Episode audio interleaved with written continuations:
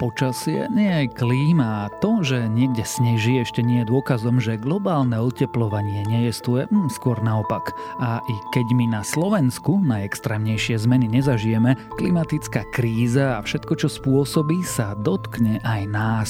Zároveň sa nezdá, že by sme s tým čosi chceli robiť. Medzinárodné záväzky na znižovanie emisí nedodržiavame a ani sa ako planéta dodržiavať nechystáme.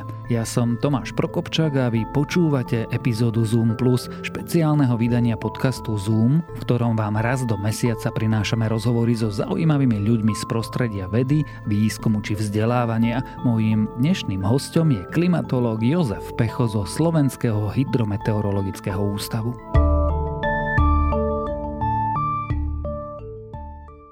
Jožo, toto je normálna jeseň? Mm, nie. Čo Roz, znamená nie? Rozhodne nie. U nás je to e, z hľadiska Európy a z hľadiska Slovenska táto uh, jeseň ako keby pokračuje v tom um, charaktere, ktorý sme tu mali cez leto. Leto síce nebolo extrémne teplé, ako napríklad to minuloročné, ale aj napriek tomu bolo stále veľmi teplé, boli tam veľmi vysoké napríklad nočné teploty. Celé leto končilo v podstate veľmi dlhou vlnou horúčov, ktorá trvala od zhruba polky augusta až do konca augusta a čo september, október a začiatok novembra sú stále rekordne teplé aj na Slovensku. A hrozí naozaj, aj napriek tomuto ochladeniu, ktoré teraz máme, hrozí, že celá jeseň bude naozaj jedna z najteplejších, ak nie vôbec najteplejšia vôbec v histórii. Už sa hovorí, že dokonca celý rok bude najteplejší v histórii merania? Na Slovensku asi nie, pretože nám to pokazilo niekoľko období. Inak sme čakali, že to leto bude extrémne teplé, ale to ochladenie, ktoré prišlo na prelome júla a augusta, dosť zahýbalo to priemernou e, letnou teplotou, takže to leto nakoniec skončilo až v druhej desiatke, to znamená na, jedno, na asi 11. mieste, ak sa nemýlim.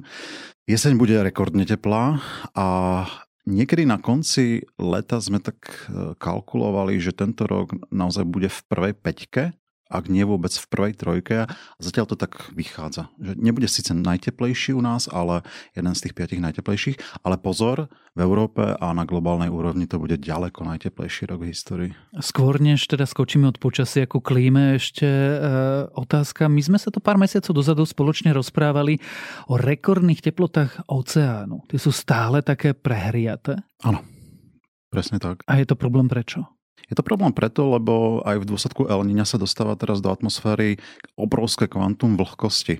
A ako vidíme, e, či už je to Ázia, Európa, všade to robí veľké problémy. Nielen tým, že je teplo, pretože vlhkosť zadržiava teplo v atmosfére, ale padajú intenzívne zrážky. Napríklad aj snehová kalamita, ktorá sa momentálne chystá na, na Slovensku v priebehu najbližších 48 hodín, tak má nejaký súvis práve s týmto, pretože tie oceány, či už Atlantik alebo Stredozemné more sú stále veľmi teplé a dodávajú vlhkosť, to znamená stále má z čoho prešať, prešať. A ja očakávam, že napríklad aj táto zima ako celok, nielen jeseň, ale aj zima ako celok a rok 2023 bude medzi tými najvlhšími vôbec v histórii a budúci rok 2024 môže byť ešte horší v tomto zmysle zmysle. Aby to explicitne odznelo, to, že máte na zahrade meter snehu ešte neznamená, že globálne oteplovanie nie je paradoxne naopak. Paradoxne to súvisí práve s tým oteplovaním, pretože eh, v minulosti sa síce vyskytovali tuhé zimy, ale momentálne teda už tie zimy také studené nie sú, ale tak ako paradoxne, ono to paradox vôbec nie je, lebo to súvisí mm, s fyzikou. Čím a súvisí to s tým, čo som povedal pred chvíľou, čím máme viac vlhkosti v atmosfére a pri potenciálne v veľmi vhodných podmienkach môže naozaj vo veľmi krátkom čase napadnúť extrémne množstvo nového snehu. A problém je skôr v tom, že ten sneh sa veľmi dlho pri tom oteplovaní neudrží, pretože pri tých veľkých osciláciách teploty môže dôjsť k tomu, že tú e, snehovú kalamitu teraz na východnom Slovensku môže striedať veľmi prudké, veľmi výrazné oteplenie, ktoré sa ešte síce nedostaví, ale môže sa stať, že sa to veľmi rýchlo zase roztopí. Ano, takže môžu byť zase problémy s povodňami. Vidíme už tie extrémy počasia, ktoré sa spomínali, že budú skokové zrážky, že bude príliš teplo, budú tie vlny tepla prichádzať, potom zrazu príde veľa snehu, hurikány v Európe? Hurikány v Európe ešte sa, samozrejme nehrozia a myslím, že zatiaľ toto nebude náš problém. Medikány v Stredomorí, to je dosť veľký problém. Videli sme to aj tento rok. Líbia, Áno, problém v polovici septembra tam došlo k obrovskej tragédii. Amerikán Daniel spôsobil samozrejme problémy aj v Grécku, kde v priebehu 12 hodín napršal ročný úhrn zrážok. Takže naozaj, ak sa pýtaš konkrétne na nárast extrémnosti počasia, už posledných 20-30 rokov to sledujeme pri teplote. Posledných zhruba asi 25 rokoch pri zrážkach, ktoré stále viac sú. Také by som povedal nepredvídateľnejšie, naozaj prichádzajú vo veľmi skokových e, situáciách, kedy nám celý mesiac neprší a v posledný mesiac, e, pardon, posledný deň mesiaca to zhučí naozaj ako mesačný úhrn. No a v poslednej dekáde, po, povedzme od roku 2010, registrujeme aj pomerne silný signál v snehovej pokrývke, čo sa prejavuje v tom, že naozaj v tých e, nížských a stredných horských polohách uh, nám snehu veľmi rýchlo ubúda. Uh, veľmi rýchlo sa skracuje trvanie snehovej, snehovej pokrývky. Naopak vo vyšších výškach, to znamená najmä nad 1000-1500 metrov nad morom, toho snehu rýchlo pribúda. A to súvisí opäť s tou vlhšou atmosférou a samozrejme aj tým, že tam napríklad vo výškach okolo 1500 metrov je stále pomerne chladno zima. Keď položím moju obľúbenú otázku, či by si si kúpil vlek, tak mi odpovieš, že záleží kde? Záleží áno kde, ale na Slovensku určite nie. Pretože my v podstate, na rozdiel od Alp, máme Karpaty o asi 2000 metrov nižšie a väčšia časť z jazdoviek naozaj začína síce v celkom priaznivých podmienkach, ale končia práve pod tou úrovňou, kde už snehu veľmi rýchlo ubúda a tam sa musí dosť výrazne dosnežovať. Takže tá perspektíva do budúcna nie je moc, mm, moc pozitívna. Keď tento úvod zhrniem, môžeme povedať, že sa nám planéta vymkla spod kontroly. Tak my sme ho nikdy nemali pod kontrolou, ale je, je fakt, že to globálne oteplovanie výrazne akceleruje a to, čo máme pod kontrolou, systémy, ktoré sme vybudovali za posledných 10 tisíc rokov, systémy produkcie potravín, hospodárstvo všeobecne, tak to sa nám môže e, vymknúť spod kontroly, pretože práve tá eskalácia extrémnosti počasia a klímy výrazne dolieha práve na stabilitu týchto systémov a zvlášť teraz môžem hovoriť práve o produkcii potravín, pretože ako náhle máš častejšie sucho, častejšie povodne, väčšiu extremitu zrážok a hlavne aj teploty. Toto všetko dolieha na rastliny a aj živočíchy, ktoré sa dostávajú do veľkého diskomfortu a napríklad u rastlín, tým, že máme napríklad častokrát teploty nad 35 stupňov Celzia, tam už v podstate končí fotosyntéza. No, rastliny skôr trpia, dostávajú sa do určitého takého vegetatívneho stavu, kedy už neprodukujú biomasu, no a úroda v konečnom dôsledku môže byť výrazne nižšia a to sa aj prejavuje. Samozrejme, my môžeme ešte povedať na Slovensku, že aj napriek tomu, čo sa deje v Európe, zatiaľ tie úrody máme pomerne silné, ale závisí od toho, alebo na tom, že o čom rozprávam, či o ovocných stromoch, alebo o bili, alebo kukurici. Keď to posuniem ďalej, keď je rastlina v strese, je nižšia úroda. Keď je nižšia úroda, sú vyššie ceny potravín. Keď sú vyššie ceny potravín, jednoducho nie všetci si môžu všetko dovoliť a potom výsledkom je čo? Arabská jar? No napríklad. Výhodou tohto globálneho sveta je to, že sme trošku viac prepojení ako v minulosti. To znamená, keď nás postihne nejaké veľké sucho, ešte to nemusí znamenať naozaj katastrofu, pretože tie potraviny môžeme e, nakúpiť. Horšie horšia je situácia, ako napríklad v roku 2018 nastala v Európe alebo 2015, kedy naozaj veľkú časť Európy zasiahlo sucho a veľká časť mm, aj západných krajín, ktoré sú ktoré majú naozaj obrovský monopol na produkciu potravín, naozaj dolahli na ne nedostatok potravín, takže tie výnosy tam klesli niekedy až o 40% a to sa potom prejavilo aj v tom, že napríklad v 2018 veľmi rýchlo vyleteli tie ceny, pomerne rýchlo. No a do, m, najlepší príklad úplne na globálnej úrovni je práve arabská jar. To bola situácia, ktorá viac menej odštartovala už v roku 2006 veľmi intenzívnym suchom v Stredomorí. Najviac to doláhlo práve na Sýriu, Egypt, niektoré ďalšie krajiny ako Turecko. No a tam sa stala taká vec, že farmári v priebehu toho štvorročného, 5-ročného sucha jednoducho v Sýrii nemali čo produkovať, nemali ani čo jesť, takže tam došlo v rámci Syrie k veľkej, obrovskej migrácii do miest a to pnutie a tá nestabilita v mestách, ako napríklad Damašk, spôsobili veľkú kriminálnosť, veľkú neistotu ľudí a to potom eskalovalo až do tej občianskej vojny.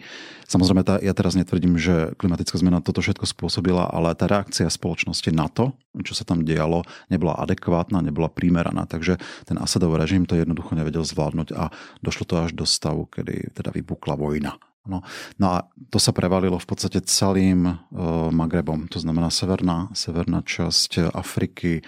Uh, dosť citlivo to um, pocitili aj egyptiania, ktorí sú, um, ako povedzme to úprimne, preludnení. Uh, tam sú pomerne drahé potraviny aj bez toho a tým, že napríklad Rusko v tom roku 2010 zavrelo alebo prestalo exportovať obilie, pretože malo dosť závažné výpadky, teda produkcie v dôsledku vln horúčav, tak jednoducho tie ceny e, e, potravín raketovo vystrelili vo všetkých tých krajinách a to spôsobilo dosť veľké problémy aj s hľadom. To je asi dôležité povedať si, že tak ako klíma je komplexný, previazaný, trochu chaotický systém, tak vlastne aj naša ľudská spoločnosť je taká. Čiže oteplenie neznamená len to, že budeme pestovať citrusy v Bratislave a rýžu niekde v Poprade, ale e, problémy, ktoré sa dejú na opačnej strane planéty, napokon dorazia aj ku nás. Samozrejme. Toto je veľmi dôležité vysvetovať ľuďom, napríklad aj na Slovensku, že pokiaľ ešte my nič v podstate necítime a cítime takéto falošné pohodlie z toho, že sme v miernom pásme, to, to oteplovanie väčšinou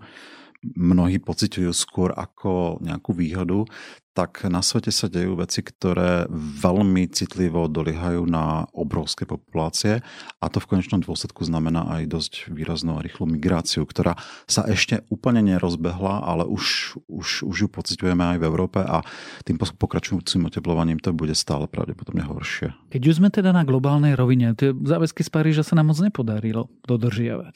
V januári tohto roku sa po technickej stránke rozbehol nový cyklus inventarizácie národných e, záväzkov ohľadom škrtov alebo teda redukcií e, emisí, ktoré boli schválené ešte v roku 2015. Takže až teraz od tohto roku počnúc e, sa uvidí, či dokážeme tie nastolené záväzky nejakým spôsobom akceptovať, respektíve dodržiavať. Zatiaľ sa tak nedeje, samozrejme. No lebo tie čísla sú desivé. Mm, dohodli sme sa o 1,5 stupňa do konca storočia. Momentálne v roku 2023 sme na 1,1, 1,2. Súčasné projekcie hovoria, že smerujeme k 3 stupňom. Tak, presne tak. Okrem toho sa mm, v rámci ďalších modelov predpokladá, že tie súčasné záväzky, ktoré sme definitívne odklepli v Glasgowe 2021, tak stále smerujú k pomerne výraznému oteplovaniu, teda minimálne o 3 stupne Celzia. A bude to len slabá štvrtina toho, čo by sme mali v podstate do roku 2030 zoškrtať. Ano. My by sme mali, pokiaľ by, pokiaľ by sme ten 1,5 stupňový záväzok naozaj reálne brali veľmi vážne, tak do roku 2030 na globálnej úrovni by sme mali ísť o 43 až 45 čo sa nám nepodarí ani keby sme teraz tancovali okolo ohnička a modlili sa za to, pretože bohužiaľ veľká časť globálnych ekonomík zatiaľ nemá tie záväzky postavené na to, aby sa toto začalo realizovať. Bohužiaľ je to tak. No, každopádne znamenalo by to, že pokiaľ by sme chceli ísť týmto smerom, tak každý rok o 8% nižšie emisie. Ano. A keď si spomenieme, čo spôsobil COVID v emisiách, tam bol pokles samozrejme nedobrovoľný, pretože menej sa lietalo, menej sa cestovalo, tá mobilita dosť výrazne poklesla. Dokonca poklesli emisie aj z niektorých um, hospodárskych priemyselných aktivít, ale ten pokles bol slabých 5%. Ano. A vytvorilo to dosť veľký tlak, vytvorilo to energetickú krízu, cenovú krízu, z ktorej v podstate, alebo ktorú cítime ešte dodnes. A to bolo len 5%. Hej? A my by sme teraz mali ísť o 8%, ale tak by som povedal, že riadenie. Hej? Tých 5% bolo neriadených. Takže m, mm, zatiaľ sa nám to bohužiaľ nedarí a m, mm, ja si asi ani nič veľmi momentálne nesľubujem od nadchádzajúcej COP28, ktorá bude o pár dní v Dubaji. Ako sa ti ako klimatologovi na to pozera, keď vidíš tieto dáta, keď vidíš tie grafy? Je to naozaj dosť depresívna záležitosť, pretože aspoň keby sa nám podarilo nejakým spôsobom stabilizovať, áno, že už by sme veľmi vážne brali do úvahy všetky relevantné dáta, či už klimatologické alebo hospodárske, a aspoň by sme mali takú tú snahu tento systém prerobiť tak, aby síce neskolaboval, ale aby išiel naozaj cestou aspoň minimálne tých stabilizovaných emisí. Ale ani to sa nám nedarí. A myslím, že aj napriek tomu, že politici o tom rozprávajú veľké litánie a majú také retorické prejavy, čo samozrejme uvidíme o pár dní aj na kope, tak je to skôr taká retorika veľmi pokritecká, pretože ako vidíme, tak hospodárstvo ide stále tým smerom, ako my hovoríme, business as usual, to znamená ekonomika ako doposiaľ a stále dosť rýchlo a prudko rásneme v tých emisiách. Takže a navyše sa nám nepodarí alebo nedarí uh, presvedčiť ani väčšinovú spoločnosť o tom, že takéto riešenie, respektíve smer, ktorý by sme mali ísť, je pre, aj pre nich dobrý. Viac menej nie sú o tom veľmi zatiaľ presvedčení, že je to dobrá cesta. Bojíš sa? Bojím. Bojím sa v budúcnosti. Uh, tá klimatická zmena, to sú samozrejme väčšinou len fyzikálne prejavy. Ja tí mnohí ďalší, ktorí postupne stárneme, tak tie vys- veľmi vysoké teploty e, stále horšie a horšie znášam. A musím povedať, že napríklad e, ja som kedysi mal rád leto, ale už ho nemám rád, pretože naozaj to oveľa viac pociťujem, tie letné horúčavy sú stále dlhšie, sú úmornejšie, človek naozaj doslova vypadáva z koncentrácie a pre mňa letné obdobie začína byť, pretože ja nemám klimatizáciu v práci, pre mňa letné obdobie začína byť také vyslovene hluché. E, to znamená veľmi nízky výkon v práci, Áno. Ja až teraz pociťujem takú úľavu, hej, keď prišli tieto prvé ochladenia. Ale bojím sa aj toho, že tie sociálne dôsledky tých veľmi rýchlo postupujúcich zmien, nielen v klimatickom systéme, ale všeobecne napríklad aj v ekosystémoch, pretože tie ekosystémy budú e, drsne ovplyvnené, nebudú nám stačiť, nebudú stačiť našim požiadavkám. Tie ekosystémové služby, ktoré nám poskytujú ešte dnes, oni pravdepodobne úplne vypadnú. To znamená, že na planete môže dôjsť k tomu a pravdepodobne dôjde, pokiaľ to nebudeme riešiť, že vypukne jednoducho obrovský hlad a hladomor to sme už videli v histórii, že za takýchto situácií sa veľké množstvo ľudí proste dostalo do pohybu a to sú ľudia z rôznych kultúrnych prostredí, ktoré sa navzájom začali, a nie že miešať, ale dostávali sa do e, sociálneho pnutia a ne, neboli zabezpečené Hej. Tu neš, neš, nešlo o tie kultúrne rozdiely, ale skôr o to, že tí ľudia jednoducho nemali čo jesť. Takže toto môže vyvolať naozaj dosť drsné a brutálne konflikty.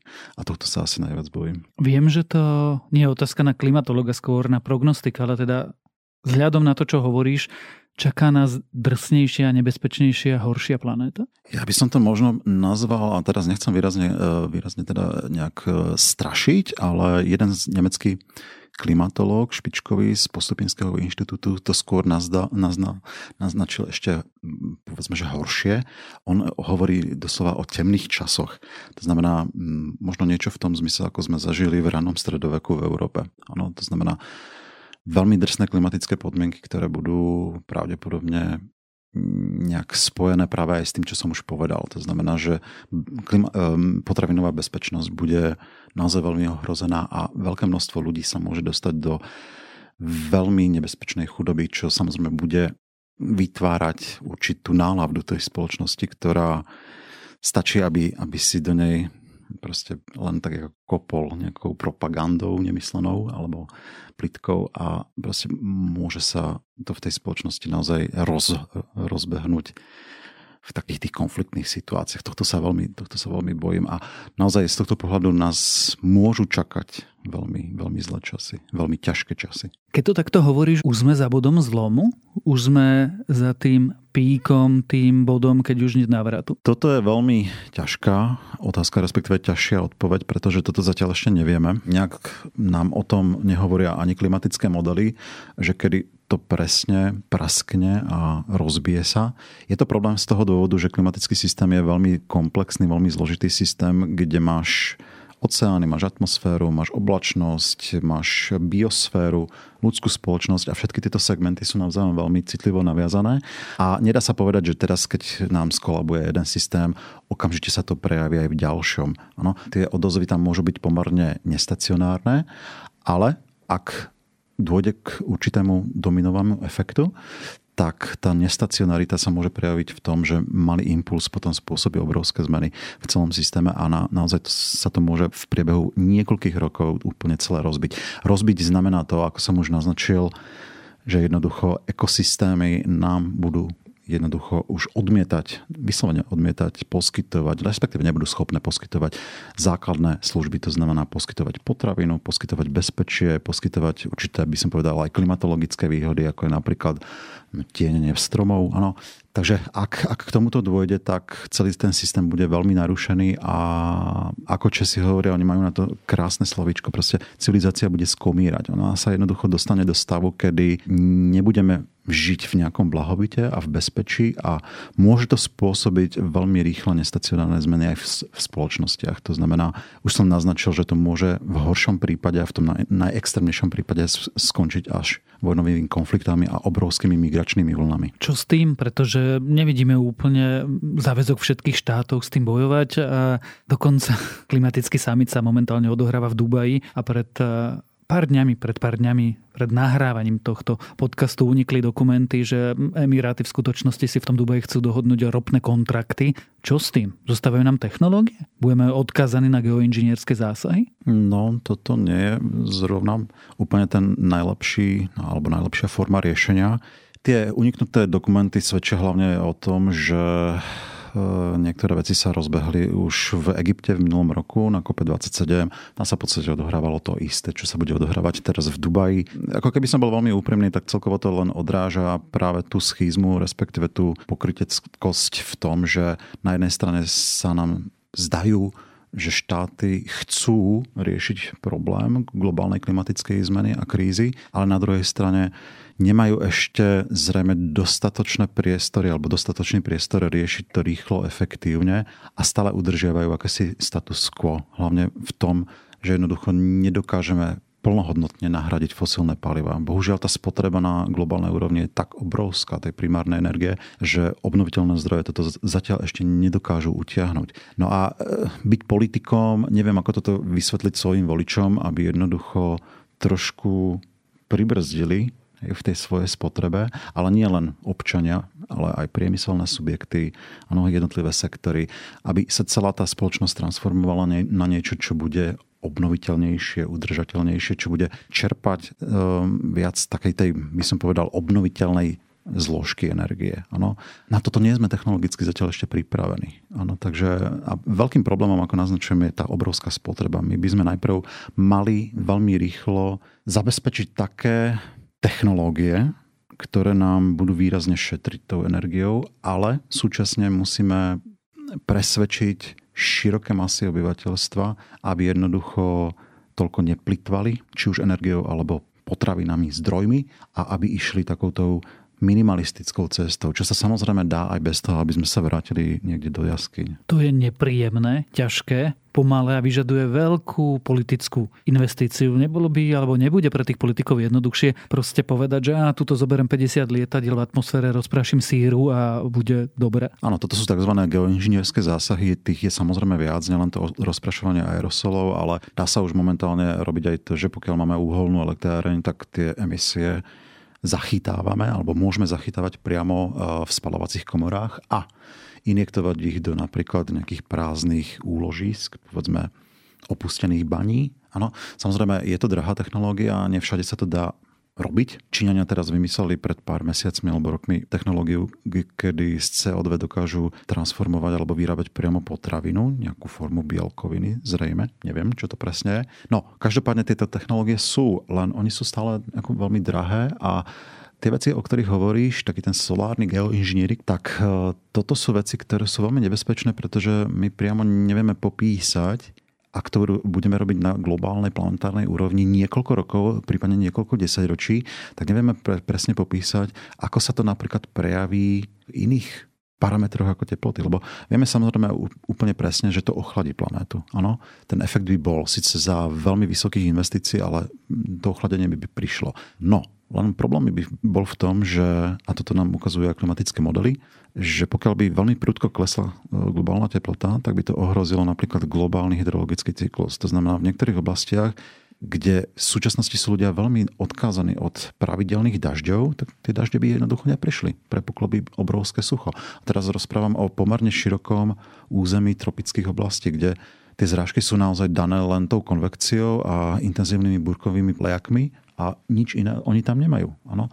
A ako náhle by si oslabil tú solárnu radiáciu, tak jednoducho by tie búrky jednoducho sa nevytvorili. Takže toto by bol veľký problém, že v tých oblastiach, ktoré už dnes pocitujú tú klimatickú zmenu veľmi tvrdo, by ju pocitovali ešte tvrdšie. Aj napriek tomu, že by sa globálne ochladzovalo. Keď tak počúvam, ty nie si teda veľký fanúšik týchto technologických nie, nie som, nie, nie som, pretože zatiaľ o nich vieme pomerne málo a ako som naznačil, áno, to globálne oteplovanie by sa pravdepodobne stabilizovalo, možno by sa aj zastavilo a v niektorých oblastiach by sa dosť prudko začalo ochladzovať, ale tie ostatné efekty nemáme moc ako vyskúmané, čo by sa stalo a boli by tiež dosť citlivé. Čo ťa tam tvoje práci baví? Pretože keď sme sa tu skoro pol hodinu rozprávali, tak je to dosť depresívne. Takto klimatológia nie je len o, o svete klimatickej zmeny. E, táto časť je samozrejme veľmi náročná, pretože ja častokrát ako nechodím len do takýchto podcastov a do televízie, ale aj medzi ľudí prednášame a tá povediac im robíme aj tak trochu terapiu, pretože oni mm, pod ťarchou tých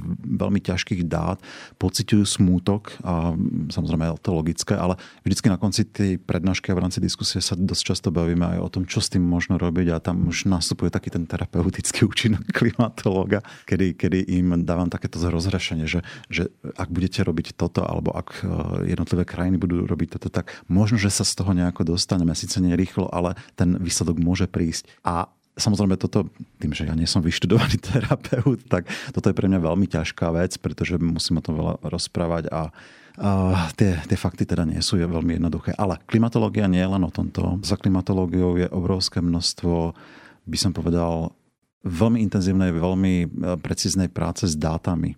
Ano, ja konkrétne momentálne robím asi to, že pripravujem pre slovenské inštitúcie, ale aj vládu, to, akým spôsobom sa bude tá klimatická zmena vyvíjať ďalej. To znamená, pripravujeme výstupy regionálnych klimatických modelov a z nich konštruujeme a interpretujeme tzv. klimatické scenáre. To znamená, okolko sa oteplí, povedzme do roku 2040, 50, 80 a čo s tým? Ano, aké to bude mať dôsledky, to všetko sa snažíme interpretovať a popísať a samozrejme tým pádom chceme aj našu vládu a inštitúcie a samozprávy pripraviť na to, čo ich čaká, a na, na tú dimenziu zmien. No, toto sú pre nej veľmi intenzívne a teda veľmi dôležité informácie, bez ktorých by sa v podstate nedokázali bez ktorých by nedokázali proste nadizajnovať povedzme rôzne technické projekty. Ano, či už sú to neviem, cesty, budovy a tak ďalej. Takže toto je pre nich veľmi dôležité a týmto sa konkrétne napríklad momentálne venujem ja. A počúvajú vás? Počúvajú ťa? Áno, samozrejme. Oni vyslovene prichádzajú s tým, že potrebujú tieto podklady. My samozrejme vieme, že ich potrebujú. No lebo keď im povie, že ten vlek by som tam fakt nepovolil, lebo na čo, tak počúvajú. Ja si myslím, že pokiaľ sa v tej komunite nachádza tým dostatočne informovaných ľudí a hlavne ľudí, ktorí sú už v rámci novej generácie expertov, tak by som povedal, príčetní a že nejdú proti tomu regiónu a proti tým ľuďom, tak naozaj poslúchajú a chcú urobiť patričné zmeny na to, aby sa v tom regióne nestávali vyslovene hlúposti, ktoré tam nepatria a ktoré môžu ohroziť aj stabilitu ekosystémov v danom regióne. Ako si to mám predstaviť? Ako to vyzerá? Sedíš pred počítačom a počítaš?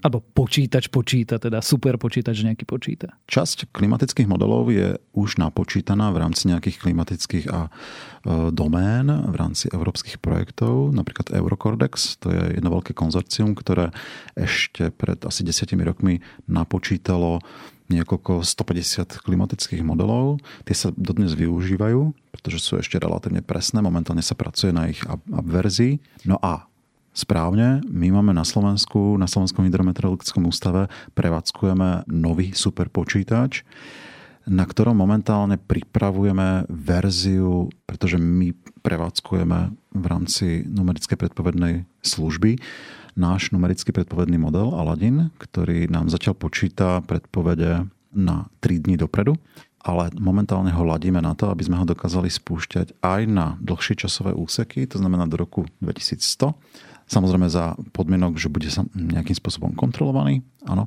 No a tam sa budú spúšať rôzne druhy simulácií, ktoré nám ukážu, ako dokázal ten model simulovať reálnu klímu a reálne počasie v minulosti, napríklad do roku 1975, a ako bude reálne schopný počítať v určitom nadstavení aj tú budúcnosť. Pochopiteľne tieto výsledky sa budú verifikovať a budú sa validovať. To znamená, že pokiaľ tam dôjde k nejakým veľkým odchýlkám od toho reálne nameraného počasia, tak sa budú upravovať. No a na základe toho budeme robiť projekcie podľa určitých tzv. emisných scenárov. Tie máme presne zadefinované, pretože práve tá najväčšia neistota budúcich klimatických scenárov spočíva v tom, ako sa tá spoločnosť bude ďalej vyvíjať. Či pôjdeme cestou obnoviteľných zdrojov energie a veľmi rýchlej transformácie spoločnosti na nízkouhlíkovú spoločnosť. To sú také tie lepšie scenáre, ktoré nám ukazujú, že pokiaľ by sme išli takouto cestou, tak dôjde v priebehu tohto storočia k stabilizácii globálnej teploty a ku koncu možno aj k miernemu poklesu. Naopak, pokiaľ toto cestou nepôjdeme a budeme stále využívať v tom energetickom mixe výrazný podiel fosílnych palív, tak pôjdeme tým business as usual scenárom, čo je taký ten veľmi nepríjemný, nepriaznivý. My ho nazývame napríklad RCP 85. To je veľmi pesimistický scenár, ktorý nás pravdepodobne dovedie na globálnej úrovni k ďalšiemu otepleniu o 3 až 4 stupne Celzia v porovnaní so súčasnosťou. Takže e, takýto VR, vyslovene VR scenárov, alebo s takýmto VRom scenárov pracujeme, aby sme vedeli ukázať samozprávam a globálnym hráčom, napríklad aj slovenskej vláde, že pokiaľ pôjdeme touto cestou, tak to skončí takto, pokiaľ pôjdeme touto cestou, tak to skončí takto. Aby videli rozsah tých výsledkov. Pretože neexistuje perfektný model, neexistuje ani perfektný emisný scenár, ktorý by bol jediný správny. Ano, my simulujeme veľké množstvo rôznych simulácií a rozhodujeme sa na základe toho, že áno, tak realita je takáto a postupujeme týmto smerom. Tejto poslednej témy sa asi dotkneme len zľahka, ale je umelá inteligencia veľkou témou meteorológie a klimatológie. Asi dva týždne pred nahrávaním tohto podcastu zverejnil Google strojovo učiacu sa sieť, ktorá aspoň podľa nich dáva výsledky porovnateľné so superpočítačmi tu treba vysvetliť jednu vec. Umelá inteligencia, tak ako si správne poznamenal, je inteligencia alebo sieť algoritmov, ktoré sa musia niečo naučiť. A my by sme dokázali napríklad, zatiaľ nepoužívame umelú inteligenciu ani na SHMU, ale na základe historického počasia by sme dokázali AI naučiť interpretovať, povedzme, na radarových odrazoch búrkovú oblačnosť že teraz mi identifikuje na základe štruktúry tej bunky, že toto je búrka. No, ja ako klimatológ môžem napríklad e, strojové učenie využívať na úpravy modelov. Ako som naznačil, že máme nejakú simuláciu do budúcna, máme ju aj v tzv. kontrolnej klíme, teda v historickom rane. A ja ju porovnávam s tým uh, historickým skutočne nameraným počasím, či už na Slovensku alebo v jednotlivých bodoch. No a ja dokážem AI naučiť napríklad to, aby mi tú simuláciu perfektne priblížila k tým reálnym podmienkam. Ano, lebo za tým je pomerne zložitá uh, štatistika, nie vždycky sa dá aplikovať veľmi jednoducho. Tzv. machine learning k tomuto veľmi výrazne prispieva. Ale toto je asi zatiaľ jediné možné, čo dokážeme využiť, pretože naše modely sú v podstate postavené na fyzikálno-matematických vzťahoch a tuto AI zatiaľ nemá veľké uplatnenie, pretože ten fyzikálny model vždycky bude presnejší ako nejaký simulátor generovaný povedzme tým strojovým učením. Aj napriek tomu, že sa už v budúcnosti, na budúcich prípadoch niečo naučí. Ale atmosféra je natoľko chaotická, že prináša tak obrovské množstvo výsledkov, rôznych výstupov, že AI by si pravdepodobne s týmto zatiaľ ešte nedokázalo poradiť. Samozrejme, uvidíme, čo prinesie, prinesie budúcnosť, ale naše fyzikálne modely zatiaľ sú dosť výraznom e, predskoku pred teda machine learningom. Úplne na záver položím otázku. Už som sa ťa pýtal, ako asi bude vyzerať planéta. Ako bude ale vyzerať klimatológia? Tak takúto otázku som teda priznám sa ešte nepočul. Dúfam, že bude prežívať ešte, ale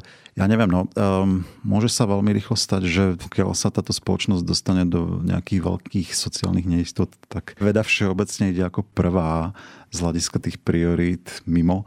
To znamená, že viem si veľmi reálne predstaviť, že táto veda v budúcnosti, aj napriek tomu, že bude mať čo povedať ľuďom, tak nebude veľmi podporovaná. Ano. Samozrejme, toto je ten úplne najhorší scenár, ktorý si viem predstaviť. Ten je relatívne lepšie ten, že táto spoločnosť stále bude potrebovať tieto výstupy a klimatológia sa jednoducho nemusí stratiť. Ano, že tie ich výstupy budú stále potrebné a chcené. No, uvidíme, ako to dopadne. Každopádne klimatológia aj z hľadiska svojho teoretického vývoja a povedzme aj aplikácií umelej inteligencie, má ešte pred sebou pomerne veľký kus práce a rozvoja, pretože mnohé veci ešte nemáme perfektne vyladené. Takže je, je, je aj z hľadiska teda vedeckého výskumu stále čo bádať a stále čo objavovať. Tak uvidíme každopádne klimatológii aj tebe. Budeme držať palce. Ďakujem. Počúvali ste Zoom Plus, špeciálne vydanie podcastu Zoom, tento raz o našej klíme a klimatológii. Ja som Tomáš Prokopčák a môjim hostom bol klimatológ Jozef Pecho zo Slovenského hydrometeorologického ústavu. Rozhovory Zoom Plus si teraz dajú na nejaký čas prestávku, no klasický podcast Zoom nájdete vo vašich hapkách aj naďalej a to každý týždeň vždy v stredu.